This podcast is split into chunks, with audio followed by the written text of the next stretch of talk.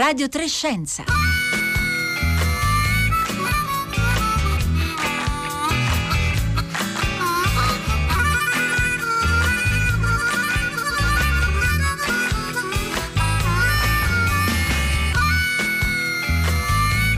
Buongiorno a tutti da Roberta Fulci, bentornati a Radio Trescenza. Oggi Radio Trescenza raccoglie il testimone della città, un testimone che ruota attorno al tema della fiducia. Eh, dubbi, perplessità e a volte anche proprio diffidenza rispetto alle proposte delle istituzioni sanitarie per fronteggiare la pandemia. Oggi la città, se, andate a riascoltarla su Rai Play Radio trovate la puntata di questa mattina, oggi partiva dall'indagine che prevede eh, test sierologici per un campione di italiani e dalla riluttanza dei candidati a partecipare. Noi invece eh, proseguiamo questo ragionamento sulla fiducia focalizzandoci sulla app Immuni, la app di tracciamento dei contatti che potrebbe diventare una risorsa in più per, eh, per affrontare proprio la, la pandemia in atto. E anche qui, come vedremo, la fiducia è un tema centrale. Allora, Immuni da oggi è in sperimentazione in quattro regioni, eh, Puglia, Marche, Abruzzo e Liguria. Tra una settimana sarà attiva invece in tutta Italia. Quindi prossime, nei prossimi giorni e settimane capiremo se, quanto e in che modo l'app è effettivamente eh, preziosa e intanto in questi giorni l'hanno scaricata 2 milioni di persone. L'accoglienza da parte degli esperti è stata per il momento abbastanza positiva perché sembra abbastanza facile da usare e non mette a rischio la nostra privacy, però c'è un punto che eh, è già un po' uno snodo cruciale ed è eh, di tipo quantitativo. Quante persone la useranno è uno dei temi, soprattutto quante persone saranno messe in condizioni di poterla usare. Eh, il punto critico più evidente in questo momento sembra esattamente questo, perché tanti utenti con sistemi operativi abbastanza recenti non riescono a scaricarla oppure l'hanno scaricata e non funziona. E noi oggi proveremo a capire per quale motivo, a ragionare anche eh, più in generale sull'accessibilità di questo strumento. l'accessibilità insomma dovrebbe essere una prerogativa normativa fondamentale per una tecnologia pensata per proteggere la nostra salute. Naturalmente proveremo a rispondere anche alle vostre domande che sono sicura saranno eh, tante, potete farcele scrivendo via sms e via whatsapp al 335 5634 296, domande anche eh, esperienze, testimonianze, avete scaricato Immuni, avete accesso a, Immuno, a Immuni dal vostro smartphone, se sì, che impressione avete, eh, avete avuto e ha funzionato? Allora 335 5634 296 per i vostri messaggi.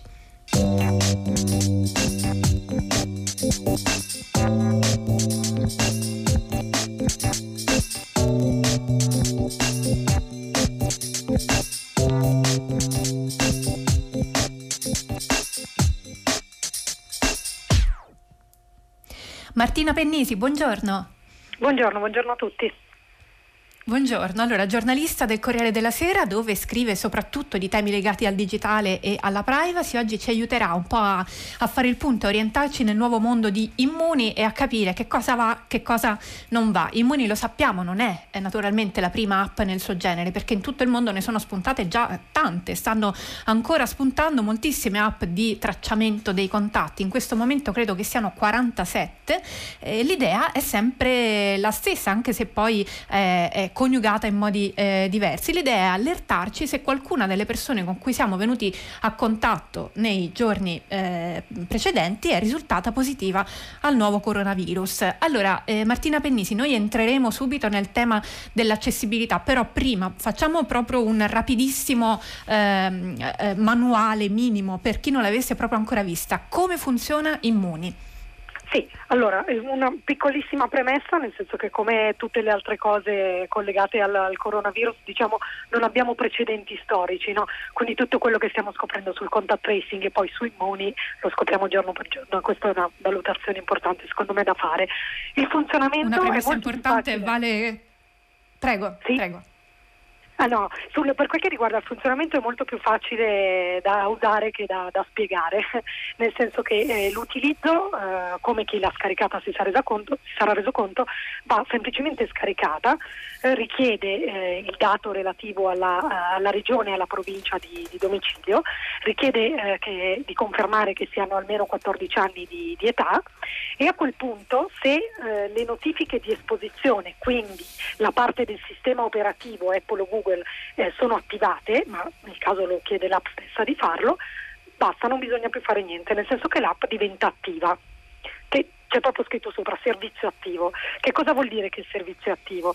Vuol dire che l'app è in grado di vedere eh, di, insomma, di, di, di, avere il segnale, ecco, di catturare i segnali degli smartphone che ha intorno, intorno a lei, che hanno scaricato l'applicazione. Nel caso in cui eh, le persone siano a una determinata distanza per un determinato lasso di tempo, registra dei codici identificativi anonimi di, questa, di questi incontri, insomma, questo, di questa vicinanza, e li tiene, e li tiene sullo smartphone. Questo è quello che già poteva succedere dal primo, dal primo di giugno ad oggi, quando 2 milioni di persone l'hanno, l'hanno scaricata. Quindi in questa settimana chi l'ha scaricata ha permesso al suo smartphone di registrare i codici identificativi anonimi degli incontri con gli altri. Ecco, Martina Pendisi, le, sì. le, leggerei subito un messaggio che arriva su no. Facebook perché ci aiuta a, a, risolvere subito un fraintendimento importante. Eh, c'è eh, un'ascoltatrice, Laura, che ci scrive: può essere solo la persona positiva ad autodichiararsi con convalida eh, del Servizio Sanitario Nazionale, ma questa persona non dovrebbe essere già in isolamento per positività accertata, non ci sarebbe quindi alcun rischio di contatto. La, la chiave in questo caso però è la, eh, la, mm, il, il fatto, la, la, eh, scusate, il, il, fatto che c'è una, un effetto retroattivo no, dell'app, cioè va a recuperare dei contatti. Ecco, eh, ci spieghi meglio, proviamo a rispondere a Laura. Esatto, così tra l'altro entriamo anche nella fase regioni, diciamo, no? Allora, quindi questa settimana qui era attiva registrando i codici. Ovviamente stiamo parlando di persone che hanno immuni e che vanno in giro perché possono andare in giro, quindi non sono, non sono in quarantena, non hanno fatto il tampone, insomma sono persone che stanno bene, ok? Da oggi parte la sperimentazione vera e propria perché in queste quattro regioni, se mm, diciamo io ho scaricato l'applicazione Immuni, oggi comincio ad accusare i sintomi, mi fanno il tampone, il tampone è positivo, a quel punto mi chiedono hai l'app Immuni Martina? Io dico sì, ci vuoi dare il codice interno all'app Immuni che ci permette di sbloccare la tua lista di incontri? Io dico sì, do questo codice alfanumerico che è generato all'interno dell'app e quindi questa è un'altra schermata dell'app, l'altra schermata principale è molto semplice, quindi c'è scritto caricamento dati, uno clicca lì ed esce questo codice, quindi io che ho scoperto di essere positiva do questo codice all'operatore sanitario, lui lo usa per sbloccare la mia lista a livello proprio tecnologico, quindi per far sì che la mia lista dei miei incontri eh, venga condivisa con tutti gli altri smartphone e a quel punto le persone eh, che io ho incontrato la settimana scorsa ricevono la notifica che dice loro attenzione avete incontrato una persona che poi è diventata positiva e potreste rischiare di, eh, di ammalarvi. Ecco, quindi diciamo questo è l'effetto preventivo, non le persone che incontrerà dopo che sarà risultata esatto. positiva, ma le persone che ha incontrato prima. Allora, veniamo al tema quindi dell'accesso. Ci sono, abbiamo detto finora l'hanno scaricata 2 milioni di persone, però ci sono tanti che vorrebbero scaricarla e non riescono, almeno finora eh, non sono riusciti. Anche tanti degli ascoltatori che ci scrivono è assurdo che non sia disponibile per Huawei e Honor che sono tra anche i modelli tra, eh, eh, che sono anche tra i modelli più diffusi. Sto aspettando, ci dice Deborah, che sia disponibile la versione supportata scaricata dal mio cellulare, sul mio non si può scaricare, risulta non compatibile. Insomma, sono tante le esperienze eh, di questo tipo. Eh, in queste ore, almeno in parte, questi problemi tecnici si stanno un po' risolvendo, però hanno interessato tantissimi utenti. Quanto è grande sì. questo problema? Quante sono le persone che non sono riuscite, che volevano scaricarla e averla e usarla sul loro smartphone e non sono riuscite? Allora, ci sono due ordini di problemi. Alcuni, appunto, come hai detto giustamente tu, sono problemi tecnici e sono in via di risoluzione, in particolare quelli che riguardano gli smartphone Huawei e Honor, le cui app si possono scaricare ancora da Google Play che è il negozio di applicazioni di Android, perché poi invece i Huawei che funzionano con il nuovo store di Huawei per ora sono tagliati fuori, quelli più nuovi del, del 2020 sono tagliati fuori e questo non, per ora non cambia, insomma bisogna in, in, attuare modifiche che probabilmente non saranno immediate. Quindi, eh, ripeto, perché è importante quello che riguarda Huawei e Honor è un, è un, bug che stanno risolvendo, quindi i, eh, gli utenti che hanno questi dispositivi dovrebbero salire a bordo a, tra poco mentre eh, il problema legato al sistema operativo non si può definire problema perché l'app proprio funziona così, nel senso bisogna avere l'aggiornamento di Apple 13.5 e Android deve essere dalla sesta versione in poi. Allora, quindi stiamo parlando di dispositivi comunque più o meno dal 2015 in poi, no? soprattutto per quel che riguarda Apple eh, la maggior parte delle persone ha dispositivi nuovi e, e, e aggiorna il sistema operativo però ovviamente non stiamo parlando di tutta, di tutta la popolazione. Quindi chi ha un dispositivo ecco, più vecchio ma... non la può scaricare e anche chi ha un dispositivo nuovo, magari di un paio di anni fa, e non, e non, aggiorna il sistema operativo perché non vuole rallentarlo, non vuole appesantirlo, in molti fanno così, no? sono certa, adesso non so se gli ascoltatori stanno scrivendo, però in molti, in molti non aggiornano sempre, ecco in quel caso lì non si può scaricare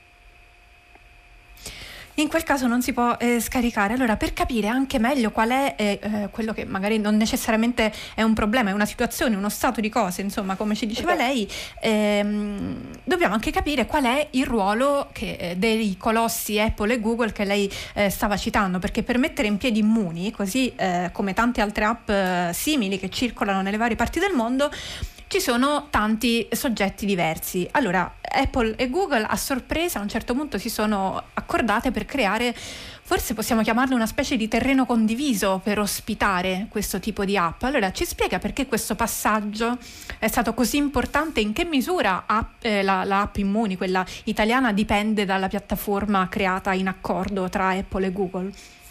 Certo, allora intanto appunto Apple e Google hanno fatto i loro annunci, il loro annuncio a inizio aprile, mentre eh, forse gli ascoltatori ricorderanno che noi parliamo dell'app da, da prima, no? quindi anche per questo forse tutto il dibattito è stato così tecnico, così complicato, ma perché ci sono stati alcuni passaggi fondamentali, eh, tra cui appunto l'entrata in campo di questi, di questi due colossi.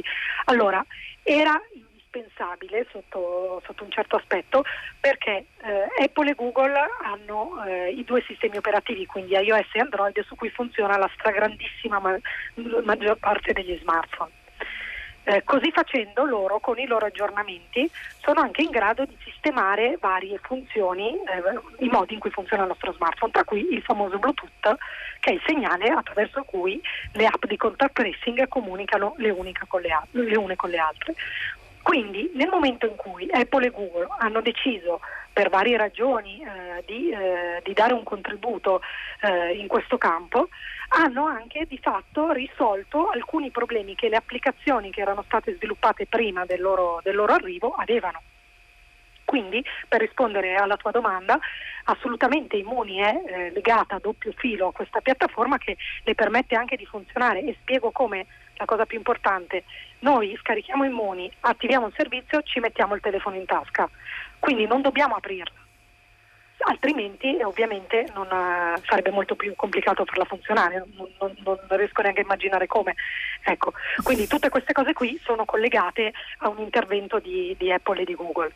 Loro poi ovviamente eh, nel eh, stringere questa collaborazione, mettere a disposizione una piattaforma, hanno dettato le loro regole e la loro regola, anche questa è una cosa, è un passaggio tecnico però importante, era che eh, queste app si basassero su un sistema decentralizzato o in parte decentralizzato. Quindi in sostanza questo è il grande motivo per cui eh, siamo abbastanza tranquilli dal punto di vista della privacy. Sì, diciamo che poi tra l'altro eh, siamo abbastanza tranquilli e soprattutto abbiamo scoperto di essere più tranquilli quando ci sono di mezzo loro che, che i governi. Questo è un dato da registrare e, cui modo, su cui avremo modo di riflettere nei, nei prossimi mesi, nel senso che loro hanno dato una linea e hanno dato delle garanzie eh, ovvero quella di non usare i dati in determinati modi e quindi eh, e così è, insomma, è valsa come, come, come rassicurazione. E, eh, lei ha, ha, usato la parola, mi scusi, guardi, la interrompo solo per chiarire un punto cruciale. Lei ha usato la parola decentralizzazione. Che cosa esatto. significa questo esattamente? Esatto. Allora, decentralizzazione che cosa significa? Significa eh, che la maggior parte dei dati eh, legati a immuni, che poi no, altro non sono che quei codici identificativi anonimi che ve- anonimizzati, che forse è corretto, che vengono generati casualmente, no? quindi sto dicendo tutte cose che devono far sì che risalire alla persona e quindi a, uh, a chi ha incontrato chi, dove e quando sia uh, praticamente impossibile. Okay? Quindi questi codici qui, per essere ancora più sicuri, invece di ospitarli tutti, tenerli tutti su un server centrale, che comunque esiste, per la maggior parte rimangono sui dispositivi delle singole persone.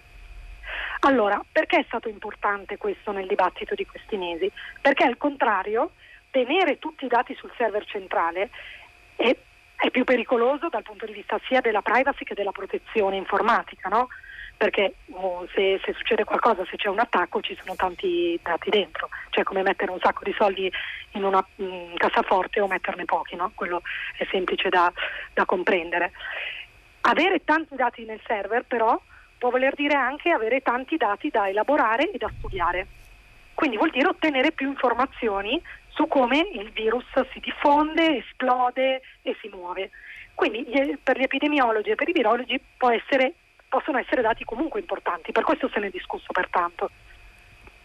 Era insomma un compromesso da, su, su, cui ragionare, insomma, eh, certo. cosa, cosa, preferire, più privacy o magari più informazioni che poi potessero essere usate per la salute di tutti. Stanno arrivando però nel frattempo Martina Pennisi veramente tantissimi messaggi, allora provo a raccoglierli e a leggere quelli più eh, frequenti perché insomma eh, vorrei riuscire a rispondere a, alle domande eh, che, posso, che, riguardano più posso... persone. Prego. Sì, no, volevo aggiungere una cosa, che poi comunque è stato trovato un piccolo compromesso perché Immuni appunto con la, provi- la regione e la provincia e il giorno in cui viene, insomma, è avvenuto l'incontro a rischio qualche informazione sulla diffusione comunque la raccoglie. Ecco, volevo soltanto aggiungere questa cosa per, per completezza. Grazie. Eh, allora, eh, ci scrive per esempio un ascoltatore che ci chiede qual è la determinata distanza, cioè abbiamo detto che l'app Immuni ci avvisa se noi siamo stati a eh, una certa distanza o a meno di quella certa distanza soglia da una persona che poi si, rivela, si rivelerà eh, positiva. Qual è questa distanza? Sono meno di due metri per almeno 15 minuti. Però è bene aggiungere che questi parametri qui e come l'app registra questi parametri, cioè come se ne rende conto davvero, è proprio quello che dobbiamo cominciare a capire da oggi in poi. Cioè questa sperimentazione qua deve servire a capire che, che cosa risputa fuori l'applicazione, no? Cioè come, come registra, però i dati sono questi che ho detto. Adesso capiamo come funziona, come l'app riconosce un rischio, no? come lo elabora e come lo restituisce. David da Roma ci dice funzionare funziona, però se devo tenere il Bluetooth attivo sempre la batteria va giù rapidamente. Anche questo in varie salse ce lo segnalano, ce lo dicono tantissime persone, in realtà non è esattamente così. Come funziona?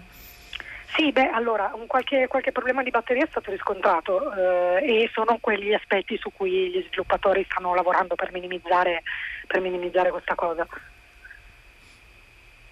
Eh, però diciamo eh, c'è forse da sottolineare il fatto che è un uso del Bluetooth che richiede eh, meno energia rispetto ad altri sì, certo. utilizzi. Non è... Sì, sì, però comunque, sì, sì, però comunque il Bluetooth c'è.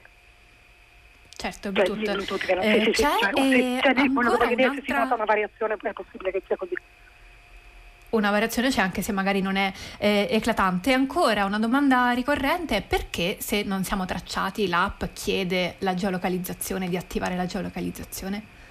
Eh, quello è legato a, a, ad Android, nel senso che eh, ne ha bisogno per, per, il funzionamento poi dell'app con il Bluetooth, però non viene, non viene, utilizzata la geolocalizzazione. Tra l'altro questa è una cosa che è stata chiarita fin, fin dall'inizio nella definizione delle, delle caratteristiche dell'app tra cui c'è anche la volontarietà, ad esempio, quindi eh, i paletti che sono stati fissati inizialmente tra, eh, anche prima del, dell'avvento diciamo, di Apple e Google eh, c'era anche questo del, del, del, GPS, quindi su questo si può, stare, si può stare assolutamente tranquilli. La posizione non viene, non viene tracciata, non ci segue ecco, alla Google Maps per capirci. Allora, fino a questo momento abbiamo parlato soprattutto della parte legata al funzionamento proprio dell'app, come è normale che sia, perché come dicevi tu Martina, eh, ancora non abbiamo visto la, la, macchina proprio in azione nel momento in cui si riceve una notifica. Oggi è il primo giorno di sperimentazione, lo dico anche per rispondere a una domanda che ci arriva in quante regioni italiane, ecco, lo dicevamo poco fa, eh, oggi inizia la sperimentazione su quattro regioni italiane che sono Abruzzo, Marche, Puglia e Liguria e dalla prossima settimana eh, saremo, eh, sarà attiva in in tutta Italia. In realtà tante anche delle domande che ci arrivano sono giustamente invece sulla seconda fase, sulla fase in cui qualcuno riceve una notifica e deve capire che cosa succede. Ci chiede per esempio Valentina, esiste una procedura da seguire per chi riceverà una notifica? Si potrà stare a casa dal lavoro in attesa di un tampone? Che cosa sappiamo per il momento? È chiara la, la trafila che seguirà? Allora, la, la, diciamo che, che, in via di chiarificazione, mettiamola così, per ora come, come, fonte abbiamo questa circolare che il Ministero ha mandato alle regioni, quindi sappiamo sicuramente che l'app chiederà di contattare il medico. Ricordiamo che anche questa azione è volontaria, quindi tre azioni volontarie. Decido di scaricarla. Se sono positivo decido di dare il codice al medico, se ricevo la notifica decido di chiamare il medico, anche perché anche se nel testo, cioè la notifica avrà un testo unico per tutto, per tutto il paese, ma anche se il testo unico dovesse dire eh, per precauzione si metta in autoisolamento, ipotizziamo, comunque nessuno sa chi ha ricevuto la notifica, quindi di fatto è volontario. Okay? Però lì sicuramente sì. l'indicazione sarà quella di telefonare al proprio, al proprio medico curante. Ehm, eh, Martina Pennisi, eh, abbiamo parlato all'inizio già di eh, quante persone eh, sono rimaste fuori mm, per un primo momento di rodaggio da questa, dalla possibilità di scaricare le app, ehm, però non c'è solo eh, que- questo aspetto quanti- quantitativo, diciamo, c'è una soglia anche che è quella su cui discutono molto gli esperti, che è la soglia al di sotto della quale eh, l'app rischia di essere inutile, cioè se meno di tot persone usano l'app eh, io magari l'app ce l'ho, vado in giro, incontro una persona positiva che però non ha l'app e quindi il fatto che io ce l'abbia o meno eh, non, non, ha uh, un impatto. C'è accordo a questo punto su eh, rispetto ai immuni perché poi sicuramente cambierà rispetto alle caratteristiche del, del paese, quanto, quante persone hanno un cellulare, uno smartphone eh, e l'utilizzo, insomma anche le, le abitudini culturali del paese, ma per l'Italia abbiamo un'idea di quante persone dovrebbero eh, scaricarle e usarle? Usarla per fare una differenza? No, ecco, allora questo rientra nella, nella cosa che dicevo all'inizio, no? che non abbiamo molti riferimenti passati per, per, per avere parametri questo, di questo tipo. Allora, in breve che cosa, che cosa è successo? Quando si è iniziato a parlare di app, eh, all'inizio del dibattito è uscita una percentuale che tutti avranno sentito, che è quella del 60%, eh, data dai ricercatori. Questo famigerato 60%. Esatto, che poi aveva dell'impossibile fin dall'inizio e poi soprattutto è arrivata nel momento eh, di massima esplosione del, del, virus in Europa, quindi poi c'è anche da, da, da, valutare che in quel momento lì si stava eh, pensando alle applicazioni come, non dico qualcosa di risolutivo, ma qualcosa di determinante. Invece, come hai benissimo introdotto tu all'inizio, hai detto un, un aiuto in più. Che, che, è molto diverso.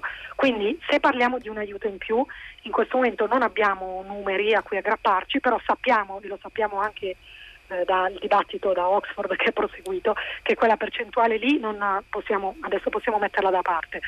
La nostra ministra dell'innovazione aveva citato un 30%, adesso per certo possiamo dire che ovviamente più persone la scaricano meglio è e, ehm, e che se anche può, può aiutare qual- soltanto qualcuno, insomma, eh, è importante. Ecco.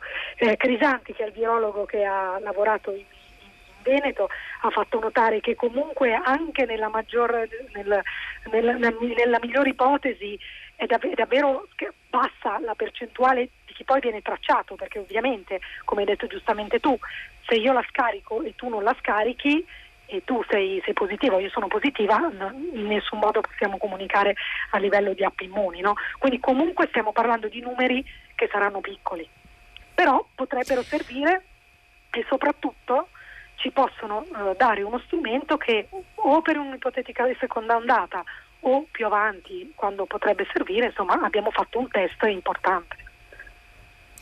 C'è un articolo che è apparso su Nature il 4 giugno, lo citava eh, stamattina anche Massimiano Bucchi alla puntata di Tutta la città ne parla, che è firmato tra gli altri da Luciano Floridi, filosofo del digitale che abbiamo avuto anche diverse volte ospite eh, a questi microfoni. E eh, Floridi insieme ai suoi colleghi mette in ordine una serie di domande, sono 16 domande che è opportuno che i decisori politici e gli sviluppatori si, eh, si pongano mentre creano un'app come Immuni o come tutte le sue eh, app sorelle in giro per il mondo.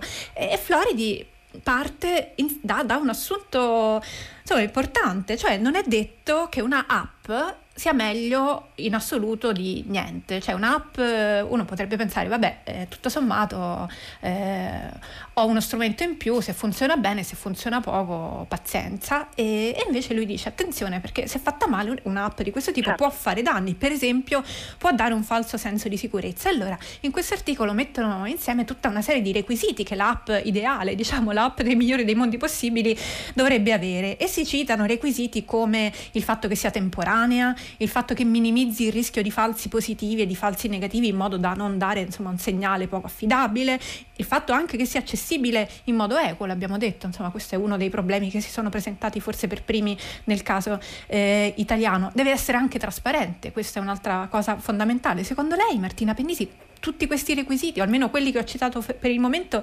Immuni li, ce li ha?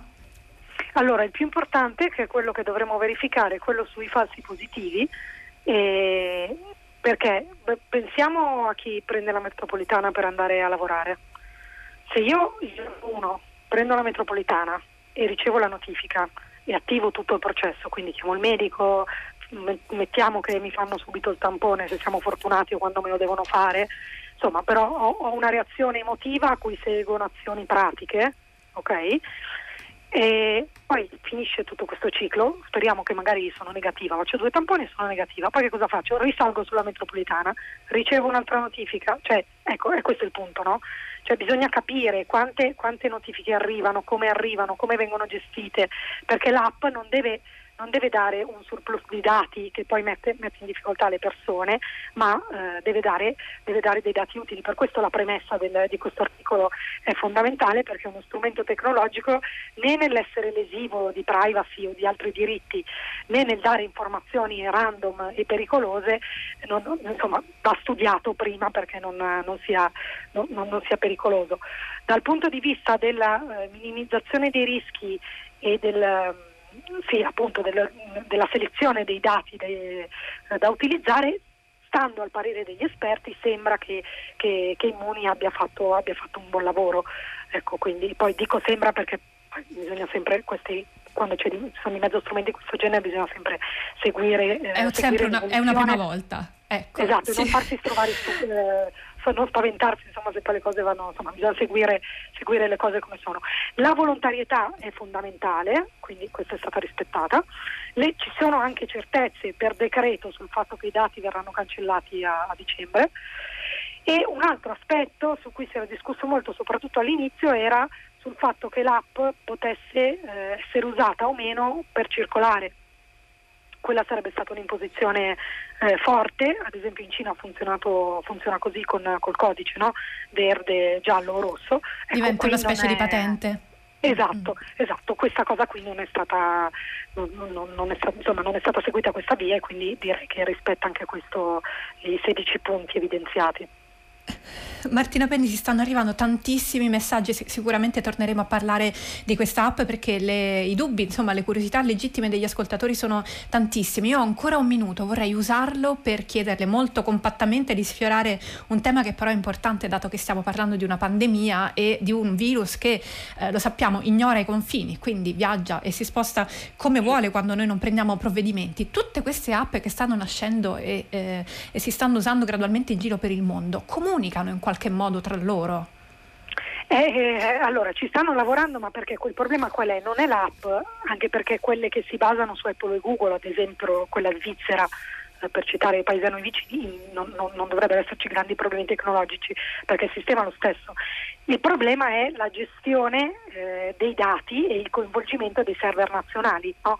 Quindi vanno individuati dei, dei, dei nuovi protocolli anche per questa comunicazione. L'Europa lo sta facendo, dovrebbe farcela entro l'estate, però questo è un altro, un altro viaggio. Quindi bisogna, bisogna arrivare, questa... arrivare anche a questa cosa. Questa è un'altra storia, ancora tantissimi messaggi, non credo una parola di quello che state dicendo rispetto alla privacy di questa, di, di questa app, ci scrive qualcuno, eh, molti dubbi, molte domande, insomma come ho detto ci torneremo, intanto grazie Martina Pennisi per tutte le risposte che ci ha dato, abbiamo iniziato così a, a, a, a sfiorare veramente qualcuno dei tanti temi che, che nascono eh, una volta che iniziamo ad approcciare, a conoscere questa app Immuni, noi siamo arrivati alla fine della puntata di oggi. Insieme a me vi salutano Gabriele Cioni alla parte tecnica, Giulia Nucci oggi in regia, Francesca Buoninconti in redazione, Marco Motta e Rossella Panarese, curatori di Radio Trescenza. Adesso tra poco è il momento del concerto del mattino, allora potete ascoltare la puntata di oggi, riascoltarla e trovare anche i link agli articoli che abbiamo citato su Rai Play Radio. Da Roberta Fulci, una buona giornata a tutti.